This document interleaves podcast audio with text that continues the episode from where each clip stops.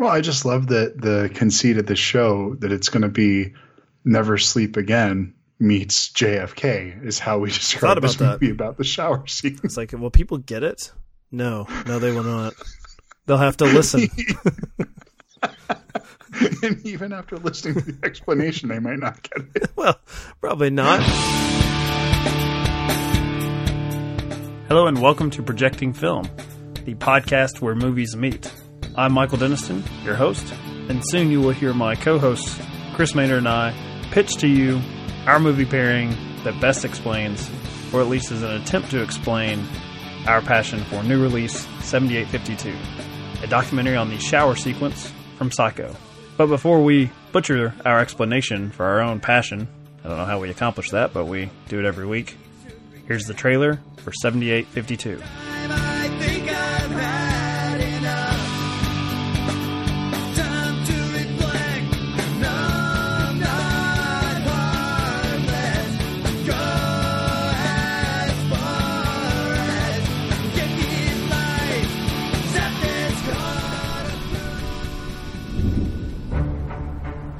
I once made a movie. It was intended to cause people to scream and yell, but I was horrified to find that some people took it seriously. It was actually the first time in the history of movies where it wasn't safe to be in the movie theater. when a moment of violence is so suggestive, so unlike anything we've seen, murder was now going to be an acceptable part of entertainment. Psycho you felt could happen to you.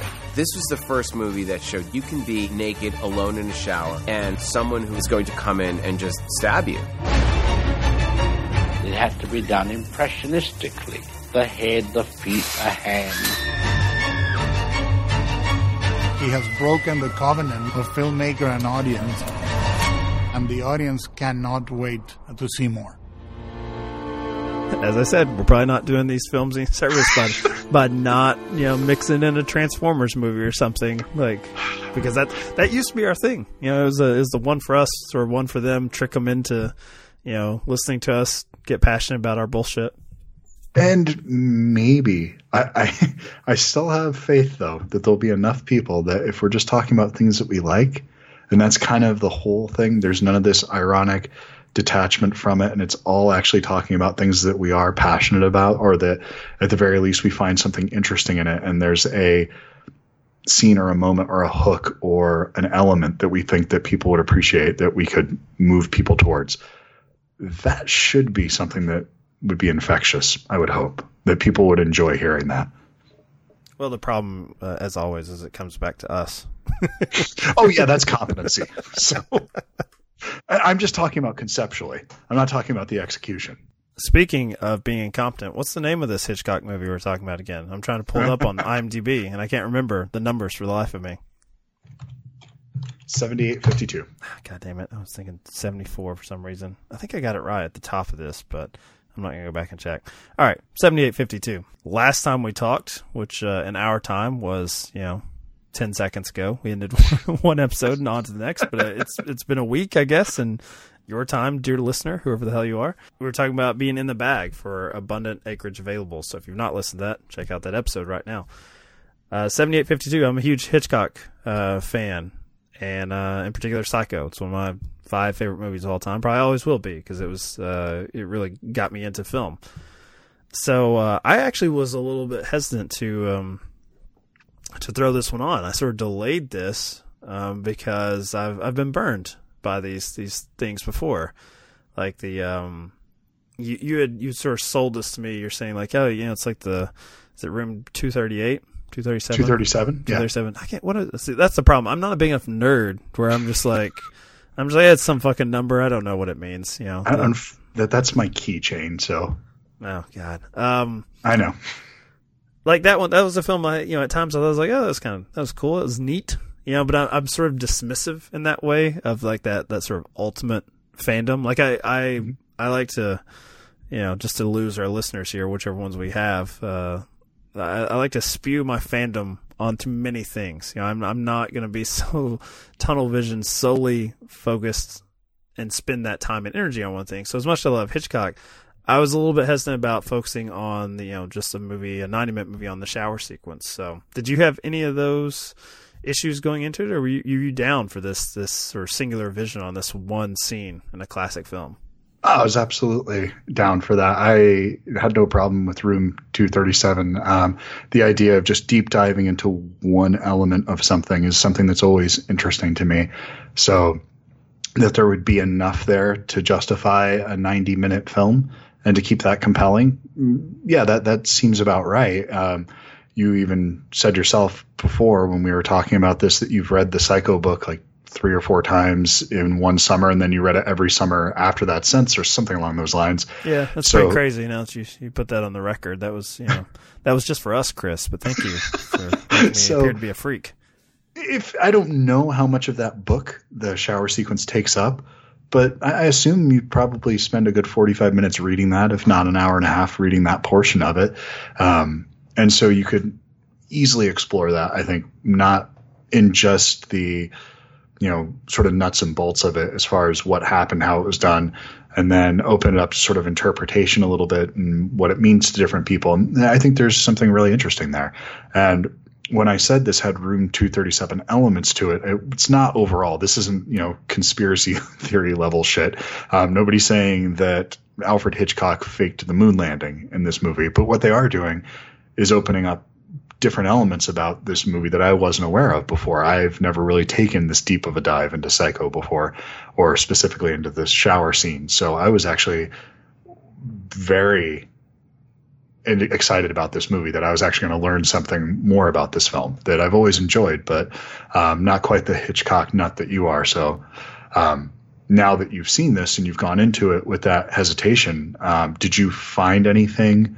new in this, or was it kind of just retreading things you had heard before? I would, the new stuff and what I liked, uh, totally counter to Room 237, is that they often, like Elijah Wood comes to mind. Mm. Um, him and I, I, am sorry, I don't remember the, the two other gentlemen that are, are sharing the couch in the discussion in his segment where they cut to him.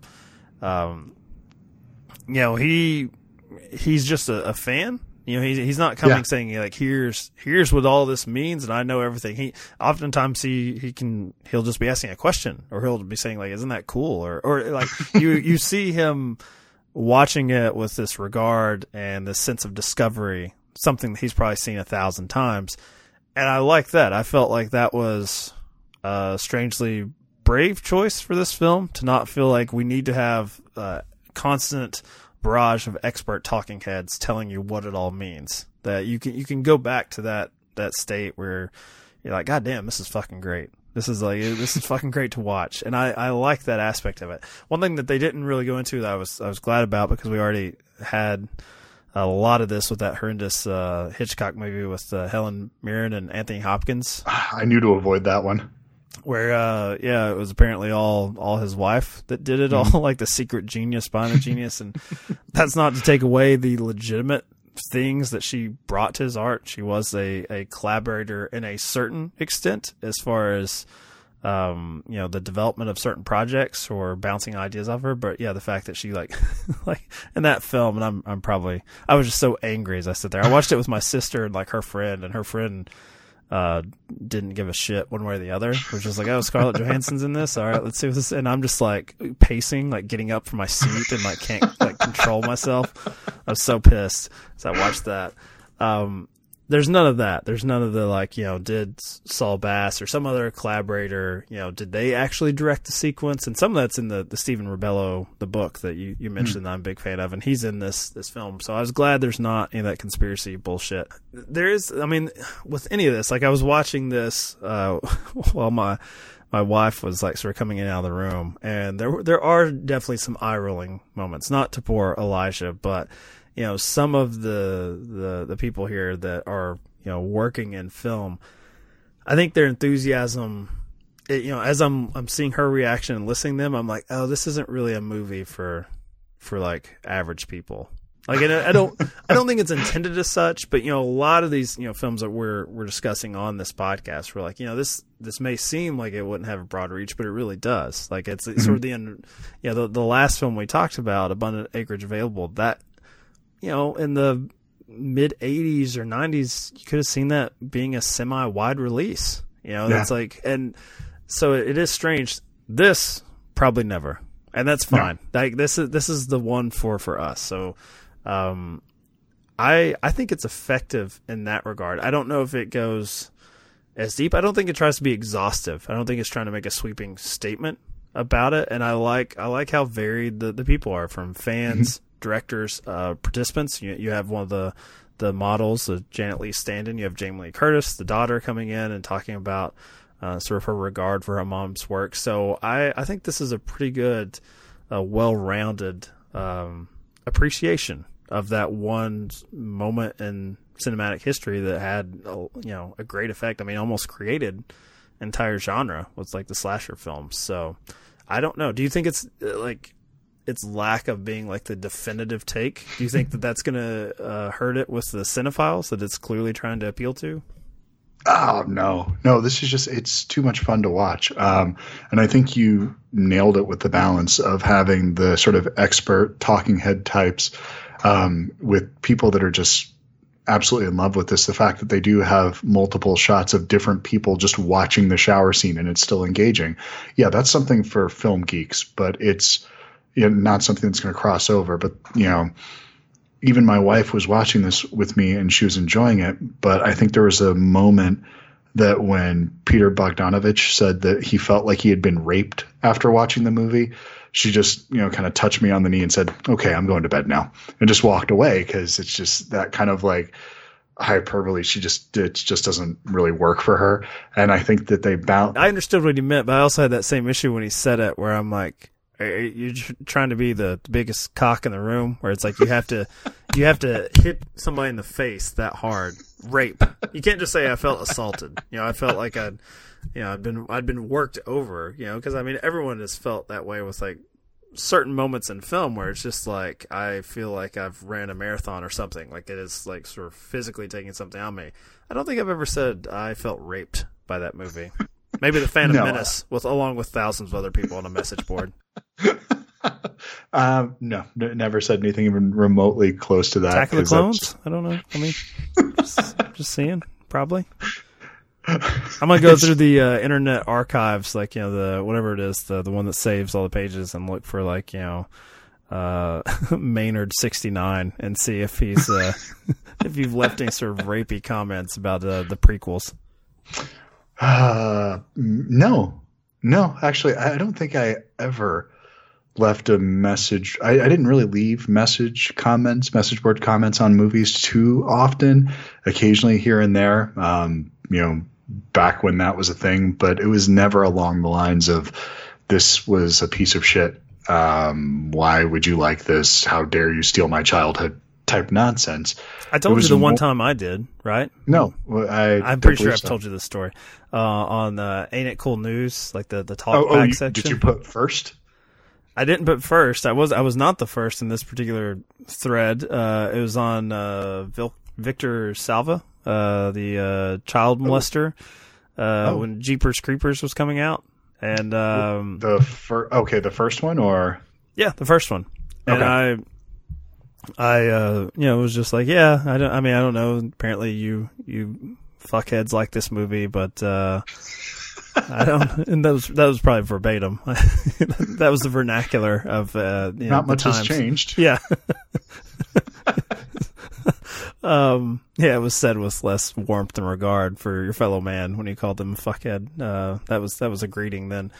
Um, I was like, you know, I don't, I don't, I don't think in good conscience I can I can support this or see it, and I I haven't. Um, now to be fair, I've I've seen you know we've talked about this before. I've seen Chinatown. Take that. I've continued to see some Polanski's work, Woody Allen, but uh, don't feel the need to bend over backwards uh, and feel icky by supporting something like Jeepers Creepers. Anyway, I got a uh, a response, uh, and actually I got like a like a email, which freaked me out because I was like, wait, do I have my like email like tied to the account? Like, how do they, how do they know who I am? Who's this? And it was apparently someone that worked on the film saying like, you know, he's a changed man. You know, you should really reconsider. You know, because you know people can change. And I just did not respond because I felt like I was I was being tracked down by someone that was defending someone that was predatory towards children. So I don't need them emailing me anything. Uh, that was the moral of the story is that's the last time I posted on a film message board because I was then trucking with people who trucked with criminals. How odd, just with uh, in light of events over this weekend. So very very topical of you, Mike. I'm I'm totally out of the loop. But is there a Jeepers Creepers is there a new movie or something? Well, it, it's kind of doubling down on that. There's a Jeepers Creepers three, and Harry Knowles has been accused of Oh. sexual assault. So Not surprised by that at all. I did like. I don't think anybody's surprised by that. I mean, uh, we all read his Blade Two review. We know where that fucking sick mind, that bastard. Um, yeah. So, um, I, I guess is that is this on topic with Hitchcock? I mean, not the not. No, not no, the- no, no, no, no, no, no. I- It was. Well, I was gonna say uh, not the best treatment of uh, his leading ladies in film. yeah, it's not in this in this narrative. It's not in this documentary, but it it, it was something that was on the mind. I think that the, the only reference, uh, you know, they get like a Playboy bunny in one of the originals to be the stand-in, and and how um, off-putting uh, Hitch found like a nude woman sort of in his presence, Uh, which is weird. It's weird from someone who really found sort of uh, women obviously titillating in a very specific type, and here uh, he's got a, a beautiful blonde being massacred and was like doing everything possible to keep the set um, appropriate for this very inappropriate thing. I don't know. There's there's certain things that I think with these type of films I get lost in the shuffle on first watch for me because then I start thinking I get in my own head. Like they might briefly mention something, then I'm like, wait, why are they not continuing to talk about that? do you have do you ever feel like you are not as engaged with documentaries or this this type of film because you're you're almost too engaged with like the conversational aspect of it where it's like I find my mind wandering when someone says something but they don't continue on with that thread so I do I have my own conversation with the film No, I'm generally just actively listening for the most part. I'm not continuing off on my own. God you are so vanilla you're so boring Chris Well, generally speaking, I'm much more interested uh, what Mick Garris or Bret Easton Ellis has to, or Justin Benson has to say about the film yeah as let's not opposed say to Bret Easton Ellis that's we're we're we're really making this whole episode about uh, very problematic personalities in regards to women or children okay, you know what? Back to Frodo. Okay, so Frodo God love him and Danny Elfman is he okay? is, is that all right? Del Toro Uh, would be fine. There's, yeah, there's Toro, plenty of good okay. people here. Yeah. Okay, yeah. So, um, listening to them talk about it is far more interesting to me. And there's some of these, you know, things that they go into that, you know, I had just never really considered. And I guess it just makes perfect sense. Um, the idea that this is Psycho is kind of a reaction to his films of the 50s and, you know, film heading in a different direction at that. And so this is sort of, you know, kind of him thumbing his nose to some degree at that change in film where he's making this kind of stark black and white movie um, that he's killing off the leading lady in the first you know act of the film and you counter that with North by Northwest which is just this movie filled with you know movie stars and it has this these huge set pieces technicolor you know fits in with all these films and that was sort of his comfort zone and I guess that this was sort of him leaving that area and doing it kind of reluctantly. And I had always just taken this as something that was a small project that he kind of was a passion project for him, but maybe not so much.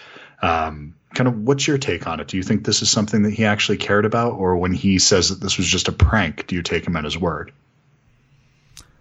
I'm sure it's a little bit of both. I in in the the book they made reference to, and it's in the film where you know he had serious doubts about how it was turning out. He he had serious doubts about the crew he was using. Uh, he was not using the people that normally work with him on uh, film. He was using his television crew basically because he was trying to he was trying to knock it out cheap. He was like I uh, I, I think it was a really pointed exercise, as you said, on his part to see if he could totally change things up as far as how he he does things. And uh, they they mentioned uh, Diabolique, um, that you know, Yeah. he, he he attempted to do it with the movie star uh, by um, buying another another novel to adapt, turning that into Vertigo, and that was you know hated, reviled at the time, and now of course is uh, I guess like one A, one B with Citizen Kane on like those lists as far as greatest Yeah. film of all time. Um, so yeah, that I I think that's true. I I always was more interested in not so much in that, uh, but in the fact that he did this experiment and it pretty much ended his career. Like he, you know, he went from someone that would, I mean, he banged out, um, you know, Vertigo, North by Northwest, Psycho in three consecutive years. Like three of the greatest films ever. I mean, that that is uh, insane. That that level of output, um, especially now when we're used to filmmakers at least having a few years or not more of, of someone like of his stature. You know, you think of like a Tarantino, and it's like it's a big announcement. Like the eighth Tarantino film is now coming to cinemas this Christmas, and you know he he would pop one out every year. And after Psycho, it took him three years to get The Birds, which, I mean, there are a lot of people that really love it. It's mentioned quite a bit in this film. I think that's diminishing returns at that point. Well, let's move past the birds, and then you really talk diminishing returns. Like, you know, I, I think that it's this is in some regards the last hurrah. Um, Yeah. And so it's it's really cool to see him able to switch gears once, but it's strange that he was not able to keep it up. He never, I, I don't, in all my reading of this this film, he was never really able to wrap his head around the success of it. Never really understood why people took to it like they did because it, it was like for him a little bit low rent compared to what he'd been putting out there. But And, and it was clearly. I mean, he wasn't wrong in that estimation.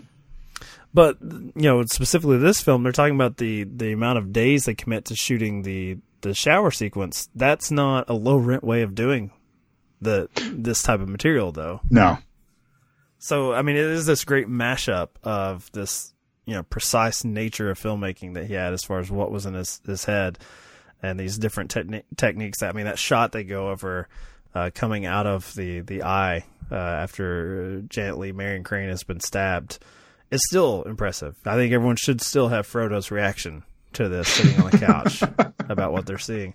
I really like that they, they, they threw, I guess, a little bit of shade at the, the remake as far as they've been talking about trying to they couldn't pull it. it off. And, Like, yeah, they couldn't do it. It's like this kind of doesn't look right. Like, and we this should be easier to do now, and we just can't really we can't nail it now. So, Psycho, I, I think the, the best thing this film gets right is that it's about a very specific point in time where this film could be made and released and have the impact that it did. It was a very small window to where you know you get into the '60s, and this is just like, oh yeah, this is like these are what movies are like now. And it was right at that tipping point to where you were going to see like, you know, a marriage of the 50s style classic sort of studio system where you have a director saying, by the book, we're going to do this project. This is the movie I'm bringing out this year.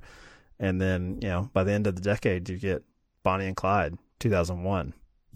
Yeah. So I, I don't really know if I can say this film's good or not because I think it is, but it's like, you know, I could watch something like this talking about Psycho or numerous Hitchcock movies and, you know, I could watch a, a seven hour version of it, you know? So it's, I, I, I can't really judge it, its, its effectiveness as far as how it is as a singular film. And I, I I don't think it needs to be, um, because it, it, like we were saying, bef- we've mentioned before, this is one for us. Um, I don't think that this is supposed to be anything more than a film for. It's a love letter, and it's you know I don't think that somebody who has never seen Psycho could watch this and want to see it, um, want to go out and watch Psycho for the first time. But I personally, after seeing this, I watched Psycho later that night. So in that way, yeah, I mean, it does its job. I guess I'm just the negative Nancy here. It made me want to watch the Gus Van Sant version. I was Oh, like, yeah, well, God. it's like, I what? hate you. Well, I'm surprised it took this long. I'm doing something wrong, sir. No, I actually, that's one of the things I actually really like that you're a defender of that film because that's definitely uh, one that's pretty well accepted. Everyone's allowed to pick on that one. And I I enjoy the fact that you're you're a defender of that It's one. an experiment. It's like the original Psycho. Yeah. It's like let's see if we can pull this off, and they didn't. I mean, that's the that's that's the problem with an experiment. You don't know. I, they they nailed elements of it though. Um, I, I think that Bill Macy in the film is great. So he added a different dynamic to his particular character, and so it's it's kind of the inverse of Psycho, where the third act for me in the original doesn't work as well, where it kind of falls apart towards the end. But you know, the first two thirds of the movie is so wonderful that I don't really care. And with the remake of it, that's where the movie kind of comes together for me. Hmm. I don't know. To be continued. I'm gonna, you know, I'll watch it tonight and I'll let you know. I actually I won't let you know. I'll just when I'm doing the the music, the outro, I'll be like, Chris was wrong. Just go ahead and cut that in without seeing it because that's how that's going to be the reaction anyway. Uh, well, at least I won't be as mean as you saying I hate you. Maybe I will put that in there. I'm sorry, Mike. I didn't mean to hurt your feelings. All right, let's move on to your pick. I'll I'll, I'll hate you now. How about that? I'll hate your selection. You, you probably will, um, because I was thinking about movies that were about you know documentaries about film. So I kind of went on the nose with it, and I went specifically into what we were talking about, where it was a documentary that by design was made for people that were fans of a specific film, and that it didn't really have any concern or consideration for people who aren't weren't already in the bag for it. And so I went with a movie from just a couple years ago, 2010, uh, called Never Sleep Again: The Elm Street Legacy. This is a four-hour documentary about the Nightmare on Elm Street films, and I cannot possibly imagine somebody enjoying this film unless they are a fan of the this franchise of movies. But this is something that when my wife gave this to me, I actually go back and watch this more frequently now than I watch the actual movies themselves because some of the stories that are behind each one of these films are really wonderful. Um, the idea of what happened in Nightmare on Elm Street 2 uh, the way they cover it in this documentary has actually made me reevaluate that film, and I appreciate a sense of humor in it that I never knew was there the first time around. It was uh, kind of like going back and when you read about the original intention of Bride of Frankenstein, it just you know what the director had in mind with that. It gives a whole new light to it. So yeah, th- this is kind of I think in the same vein as that, where mm, God, if you if you don't love Psycho, I don't think that you're really going to appreciate uh, 7852. And if you don't really love Nightmare on Elm Street, you're definitely not going to give a shit about Never Sleep Again. I don't know how to feel about your your choice there because I uh, and this won't surprise you at all. I own this and I've never seen it. and I watched it. um, partially, uh, I'm glad you mentioned the runtime because I, I think this was on sale on iTunes for like five bucks one day. And I'm like, oh, I love, I love like behind the scenes stuff. I love, you know, a deep dive documentary on film. But I've, um, I've only ever seen the original Nightmare on Elm Street, so that also gave me pause. I'm like, oh, this is like exhaustive. Uh, this is about the whole series. And then I'm like, ah, I'm not really in the mood to watch those movies. And so I don't know, you know, how to feel about your little mini review there because uh, I really want to see this. I want to hear people talking about it, but I'm, as I've said many times, I'm not a horror movie guy. In particular, when I think of horror movies, I'm thinking like those 80s horror movies. Yeah. Uh, and I, as a child, I hated the the box art. I found them terrifying. I just saw them as bad things, not to touch or rent. So, um, I don't know what drove me to to spend five bucks on that. Uh, Apple got their thirty percent of that cut from me just uh, on a whim. So I, I, don't know if I'll, I'll make it to this or I- not. I will recommend watching because it's set up in chapters um, where you can just watch the kind of the little 45 minute documentary on each one of the films. So watch the part on Nightmare 2. I, I think it would actually might pique your interest to where you might want to go back and watch it. And if not, it's still an entertaining little story. So I, th- I think I think you would appreciate the one on part two at the very least.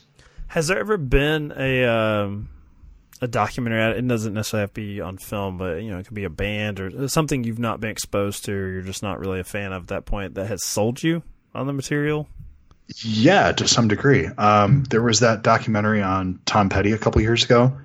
That speaking of exhaustive documentaries, I think that one was also uh, four plus hours long, and he was one of those guys that, you know, I enjoyed his songs from time to time. Never owned one of his albums, but um, I'd kind of taken for granted how many of his songs I knew. And then when I watched this documentary, it really made me appreciate Tom Petty a lot more. And now I do have a couple of his albums. Like those first three records are phenomenal. You truly are Mr. Vanilla. Jesus Christ. Tom Petty. I read the, uh, uh, I mean, as you know, I'm a huge uh, Replacements fan. It's my favorite band of all time. And so I read the uh, speaking of exhaustive uh, last summer. It was like the definitive account of the replacements. It's uh, called Trouble Boys, so it's this huge book. Um, thankfully, I was reading a digital copy because I'm not in shape enough to carry that thing around. But there's an entire, I mean, there's a pretty lengthy portion of their sort of last gasp at attempting or being propped up to achieve success through their label where they were opening for Tom Petty at the end of the 80s. So I'm, you know, imagining like Petty in like 88, 89. It, it, was at his peak as far as like radio hits at that point, right at the end of the 80s, maybe early 90s. Uh, There's a like a four or five year stretch there where he was, uh, he was on MTV quite a bit. And, uh, you know, they're drunk and of course they're, they're failing and Tom Petty fans hate them. like are booing them as they like stumble around and like barely like they you know different band members are playing different songs they're like playing four different songs at once and so clearly tom petty fans are looking for a chorus or something like what the fuck is this um and i'm not knocking looking them. for somebody that actually cares that people paid for well, tickets. well i was i was about to say i'm not music. knocking these people for not getting it because uh i've listened to a few of those like replacements bootlegs and you know the like Mats fans that really like like the most like shitty possible f- Yeah. performance and I'll listen to them as like a curiosity and then I'm like okay but I don't put them on my phone to like you know listen to in the car I, I have like the best shows they ever did so I understand you know being pissed with these people but uh I think it was the I think it was Tommy Stinson, the one that uh, that went on to, to play for like Guns N' Roses and you Yeah, know, yeah, became yeah. like oh, real. That's real briefly. yeah, like I mean he he- he's still like you know he's he's played in different bands and stuff, but you know he's he's had a successful career. Uh, But he was the youngest one and sort of like the one that would uh, that would would be the punk kid, and so he he was talking shit Tom Petty like being a sellout, like playing to a bunch of middle aged people. Like, look at your fans, they suck, you suck. And Petty's only response, I mean, he just took it all in and he's like, I'm making a quarter million dollars tonight. And then just walked away.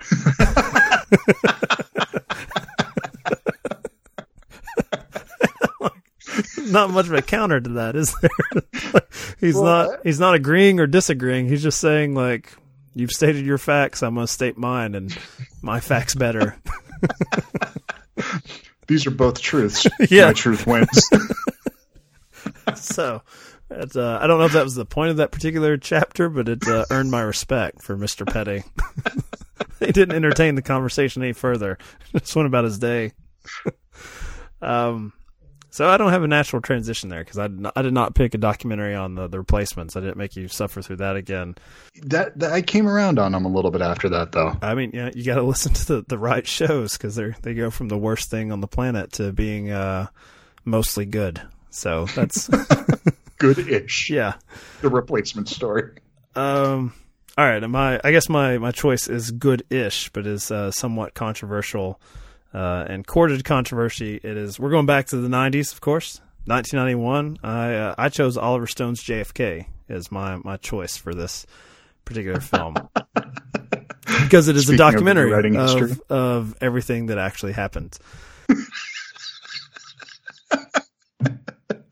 I have to admit that this is one that I had in mind before I watched this documentary on the shower scene, and I was not uh, swayed away from my, my my choice here because I was like, oh, to me, this is the film. You know, barring getting to the conspiracy theories, which I was thankful are not in on this this documentary on Psycho, not like the the Shining one. No, Um, not at all. but it is a film that is glorified, and you could argue is about editing. It's you know, in in this case, you know, it's the characters sort of picking out the facts that they like that suit their interests. Either if you're, uh, the, you know, the the spooky sort of government operatives, or or if you're the the hero, if you're Jim Garrison here, who's sort of cherry picking what fits the narrative. Um, and uh, you know, in our real world, it's one that I think even if you don't have warm feelings to the the film, you you have to admire the editing here. Uh, like it, it's a bit maybe overused at this point. I think Oliver Stone's like, "Hey, I like this. I'm gonna do this in all my movies now. if I make a movie about an old uh, married retired couple in uh, Cape Corals, I'm gonna use this editing style. You know, even if it doesn't apply." Um, but I'm a huge fan of this film. I was a fan of it as a teenager. I think it's probably the appropriate time to get into it because you're just like you feel like your your mind's been blown and then you start reading stuff and like the world is not that interesting again. So you go back to escapism of movies. Um, but yeah that's that's what i had on the the brain is you know an actual character who is obsessing and shuffling and reshuffling um, things and and how it can lay out and make sense to him. And I think it applied as I was watching the film because it's like you are seeing people that are tra- taking small little snippets out of the shower sequence and not justifying them as if they have to defend Hitchcock's choices here, but justifying why it's why it's important to them, why that specific moment of sort of madness and out of focus violence, why they are elaborating so much on that. So, uh, yeah. So now now's your time to to talk me down from the you know the clock tower here and uh, to tell me how wrong I am for picking JFK for this film. Well, I just love that the conceit of the show that it's going to be Never Sleep Again meets JFK is how we describe this movie about about the shower scene. I was like, will people get it? No, no, they will not. They'll have to listen. and even after listening to the explanation, they might not get it. Well, probably not. You know, because I'm having to, you know, having to add some flavor to this show with uh, the man, man of the people, of course, Oliver Stone.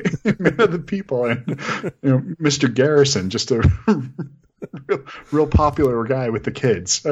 He tried to be a man of the people, and nobody would nobody would listen to him, so he had to yell louder, and that's what I aspire to be. You're not that far off, Mike. Um, He just needed a podcast. I mean, he'd be really popular. He'd be top of the charts. True crime, very popular now. very popular now.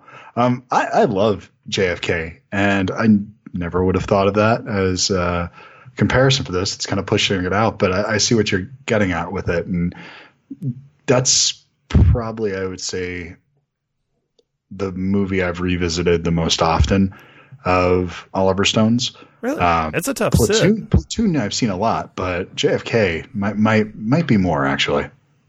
Well, you know, we it's uh it, we talked earlier about uh Mr. Last Picture Show being raped uh, in the comforts of an air conditioned theater. Um, probably some indigestion from his popcorn is all that is, Pete. I don't know what you're talking about. But I was raped. God. jeez, man, uh, had to be at fucking Times Square too. He couldn't be in fucking Wichita. Like no, I was I was in it, man. I was, was in Times Square and I was raped. Um, but JFK, that I'm I kind of expressed some uh, shock. It is my favorite uh, Oliver Stone movie, but uh, you know, I, I don't know how much I can revisit this one. Like, I mean, it's not only just the length; it's over three hours long, but it's just it's intense from the credits, even before before our main character uh, becomes embroiled in this conspiracy, becomes obsessed with it. You're being assaulted by images of people screaming and spouting nonsense and, and darkness about you know these men coming for them. The, the woman who's like thrown out of a car and saying they're going to kill him. Like I, I still remember that, and it's like you know if, if that's in the credit sequence, I'm. It's basically you know it's truth and advertising. There, this is what you're going to be in for for the next three hours is people screaming at you about everything that's gone wrong in this world and you can't do anything about it. You can shout as loud as you can, but they have a bigger megaphone than you. there was a good month of my life where I think I fell asleep watching JFK every God night. dude. my brother uh, came out to visit and he brought his wife uh, with him when and they stayed with me, and she heard me listening to this and she's asked my brother she's like what the fuck is wrong with him? It's the opening of it. It's just that that drum um, going Mm-hmm. and then the, the shots and then the screaming and then the voiceover from martin sheen. And that that it would i think if i'm not mistaken that would have been a laser disc um, and I had the laserdisc that would flip sides. And if you had it on automatic playover, it was a two disc thing, but it would just keep playing the one disc over and over again. So yeah, until three or four o'clock in the morning, when eventually I would roll over and turn off the TV. That that was the soundtrack to my life Jesus for quite a while. Getting very uh, Howard Hughes aviator here. You with Leonardo DiCaprio with the beard demanding these people come in with the milk, come in with the milk over and over again. you know, I selected this thing, and you're the one coming off as the weirdo in this this episode. I'm the guy that was justifying your love of Tom Petty, like, oh, he's a pretty good guy. He's got a funny story here. Now You, you're you called me Mr. Vanilla and said figures, old man Winter. Of course, that's what you. I think was your actual response, and, you, and then you said, "Well, let me go ahead and segue into a hip band, the Replacements." And by the way, only neither one of us have hip taste because nobody gives a shit about the Replacements anymore. Oh, I'm glad you, you you make a good point. I am definitely the hip one of the two here. the two, yeah, but it's like out of the two of us, though, I, I I don't think that any of these bands are getting selected to play Bonnaroo anytime soon. I don't know if I win this or not. I think we lose. The audience loses. Whoever they are. That's as close as you'll get to me conceding is when I'm silent for a few moments and I just come up with I don't know. Is this a competition thing? I, I, I go back and forth where it's just are we trying to come up with the idea of what this is? Are we actually competing what the better double feature is? Because either way, we've put together a fucking exhaustive double feature for somebody. You know, this 7852 is real light and breezy and just mm. shoots right by in 90 minutes. And if they're following it up with any of the garbage that we put with it, they're in for a six hour investment. I'm going to say I win. I'll say this. Because you're shorter. it is shorter. It's the breezy watch of the two, JFK. I, I, I would say Never Sleep Again though is something that is you can very easily watch it in multiple sittings because the way it's divided up. So Sure. just st- sticking around, watch the one that you've done your 45 minutes in and out, call it a day.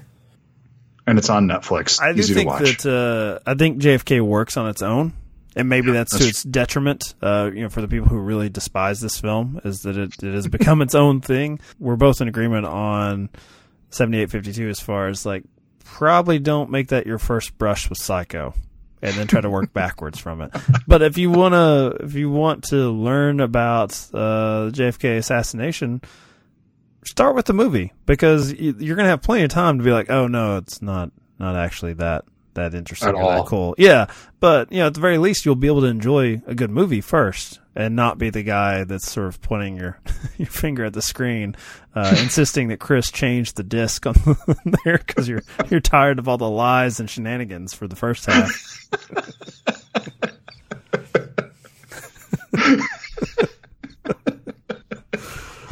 And on that note, you're probably tired of all the lies and shenanigans on this on this very podcast here. Wasn't right. that the original title of this show? Lies and shenanigans. I thought so.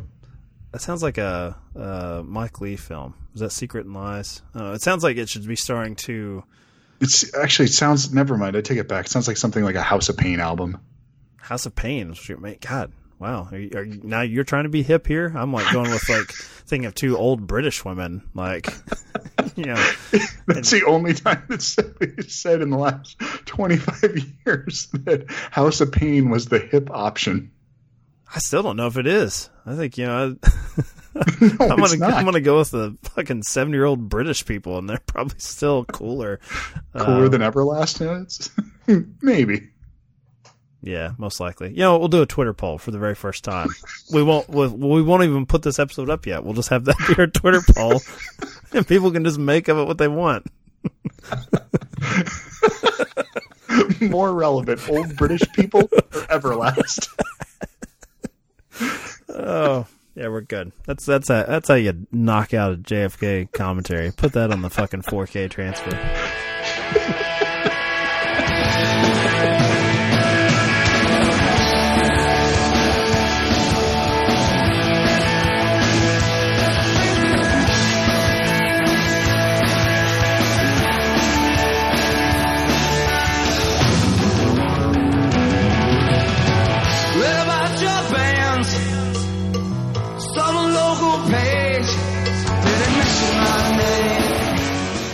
We haven't quite gotten that gig yet to do an audio commentary for one of Mr. Stone's films. Probably should start with, uh, I don't know, W, maybe? Let's not set our sights on classics like JFK.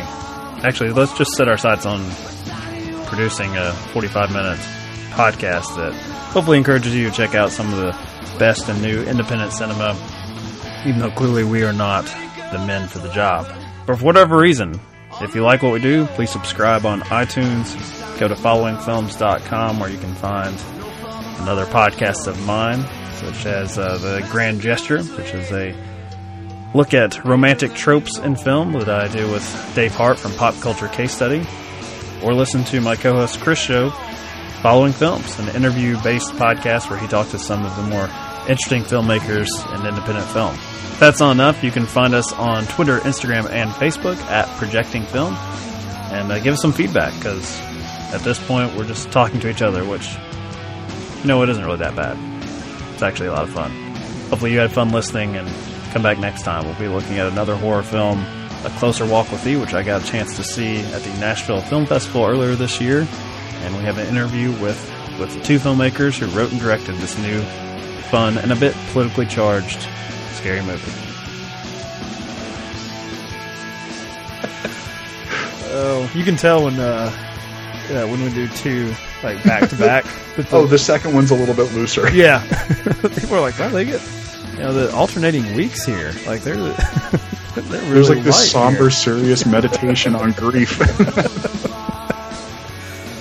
Oh, yeah, it was good. I liked it. I did have I had one more joke I thought was pretty good. And somewhere we got lost in the petty replacement shenanigans, and I could not. I even tried as you were talking. I was like, "What, what the fuck was I about to say?" It was a good put down for Chris. Now I've lost it. He's distracted me with all this bullshit.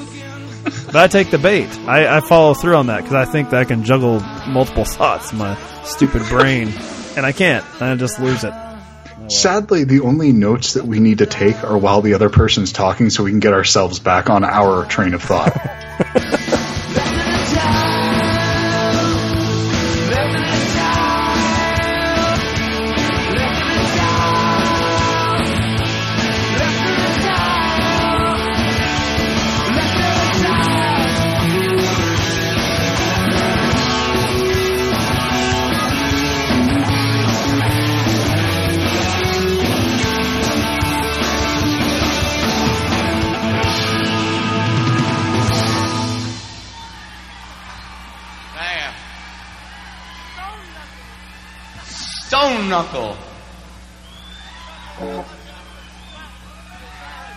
really great to be here. Hello, mother. See, Tom Petty's teaching us all this groovy uh, rapport with the audience. We're, it took us two months, but I think I've got a few of it down. What, do you think of this? They roar for him. I don't know. You'll love it when he does it. Shit. Wait, uh, Chris, Chris just is got looking paid. for a bus token.